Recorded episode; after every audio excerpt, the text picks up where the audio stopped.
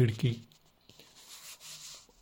जेव्हा आपण बसमध्ये असतो विमानात बसतो रेल्वेत बसतो तेव्हा आपल्याला हवी असते ती खिडकीजवळची सीट विंडो सीट मी तर कुठलेही कुठंही जात असेल तर नेहमीच शोधत असतो ती विंडो सीट की ती मला मिळावी आणि त्यात मी आणि त्याच्याजवळ बसून खिडकीतून बाहेर बघावं.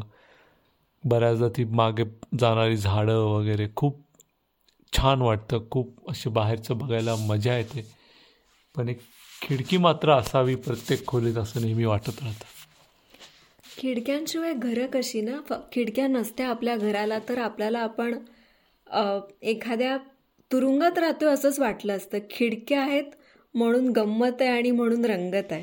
बऱ्याच कंपन्यांमध्ये अशी एक पॉलिसी असते की जी त्यांची मिटिंग रूम असते.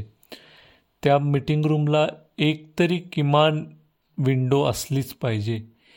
म्हणजे एकतरी ओपन स्पेस असलं पाहिजे की जिथून बाहेरच्यांना दिसेल आत काय झालं आहे आतल्यांना दिसेल बाहेर काय चाललं आहे आणि घरामध्ये तर म्हणाल तर मग विंडो असलीच पाहिजे. बेडरूम असेल किचन असेल कुठेही असले तरी एक खिडकी लागते. त्याशी अदरवाईज आपण एका बंदिस्त खोलीत राहतो असं वाटतं. हो आणि खिडकी जी आहे मला वाटतं ती आतलं बाहेर आणि बाहेरचं आत न्यायला मदत करते. म्हणजे बाहेरचं सु बाहेरची सुंदरता आत आणण्यास आपल्याला उत्साह देण्यास आणि आतली मलुलता आतला जो गरमपणा आहे तो बाहेर नेण्यास. बरोबर. तर अशी सुंदर कविता वाचतीये इंदिरा संतांची त्यांच्या गर्भरेशीम या काव्यसंग्रहातली खिडकीशी बसून. खिडकीशी बसून एकामागून एक कबुतरे सोडायची दिगंतरावर. खिडकीशी बसून एकामागून एक कबुतरे सोडायची दिगंतरावर ओंजळीत धरून मनाच्या कणाकणाच्या पुड्या गळ्यात बांधून मनाच्या कणाकणाच्या पुड्या गळ्यात बांधून आनंदाच्या अभिनंदनाच्या खुशालीच्या आनंदाच्या अभिनंदनाच्या खुशालीच्या काळजीच्या सांत्वनाच्या जिथे तिथे मीच्या हा विश्वव्यापी पोरकटपणा कधीतरी थांबायला हवा. हा विश्वव्यापी पोरकटपणा कधीतरी थांबायला हवा. खिडकी नाहीशी व्हायला हवी. खिडकी नाहीशी व्हायला हवी. कुरतडलेल्या मनाचे निळे निळे आभाळ व्हायला हवे. कुरतडलेल्या मनाचे निळे निळे आभाळ व्हायला हवे खिडकीशी बसून. वा किती चांगलं लिहिलं इंदिरा संतांनी वेगळंच काहीतरी संकल्प मांडली आहे त्यांनी की खिडकी कधी कधी आपल्या मनाची पण असते ना. नेहमीच खिडकी हा ही गोष्ट जरी अस्तित्वात नसली तरी मनाची खिडकी असेल तर त्या खिडकीतून नेहमीच आपल्याला मजेशीर गोष्टी दिसत राहतील आणि तर मग बाहेरचं निळं निळं आभाळ पण दिसेल. आणि खिडकी बऱ्याचदा माणसाला एका स्वप्नाच्या किंवा पूर्व आयुष्याच्या जगात घेऊन जाते. अशा एक कविता लिहिली आहे मंगेश पाडगावकरांनी.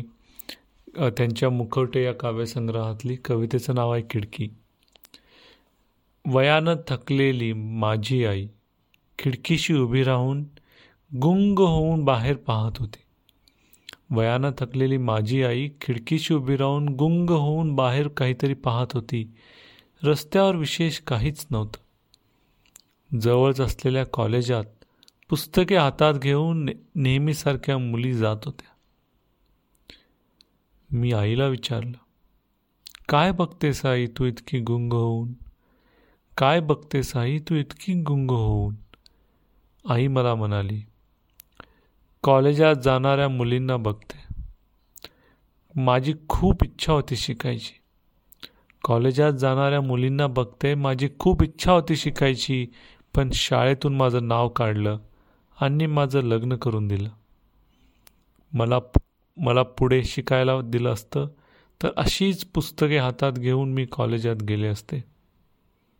खिडकीतून दिस दिसत होत्या तरुण मुली. पुस्तके हातात घेऊन कॉलेजात जाताना. वयानं थकलेली माझी आई खिडकीशी उभी राहून गुंग होऊन बाहेर पाहत होते.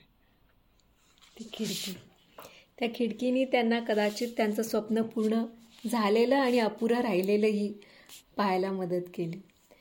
मला नेहमीच खिडक्या वेगवेगळ्या सायझेसच्या शेपच्या आणि वेगवेगळ्या प्रकारच्या सजवलेल्याही असतात. तुम्ही पाहिलं असेल नक्कीच.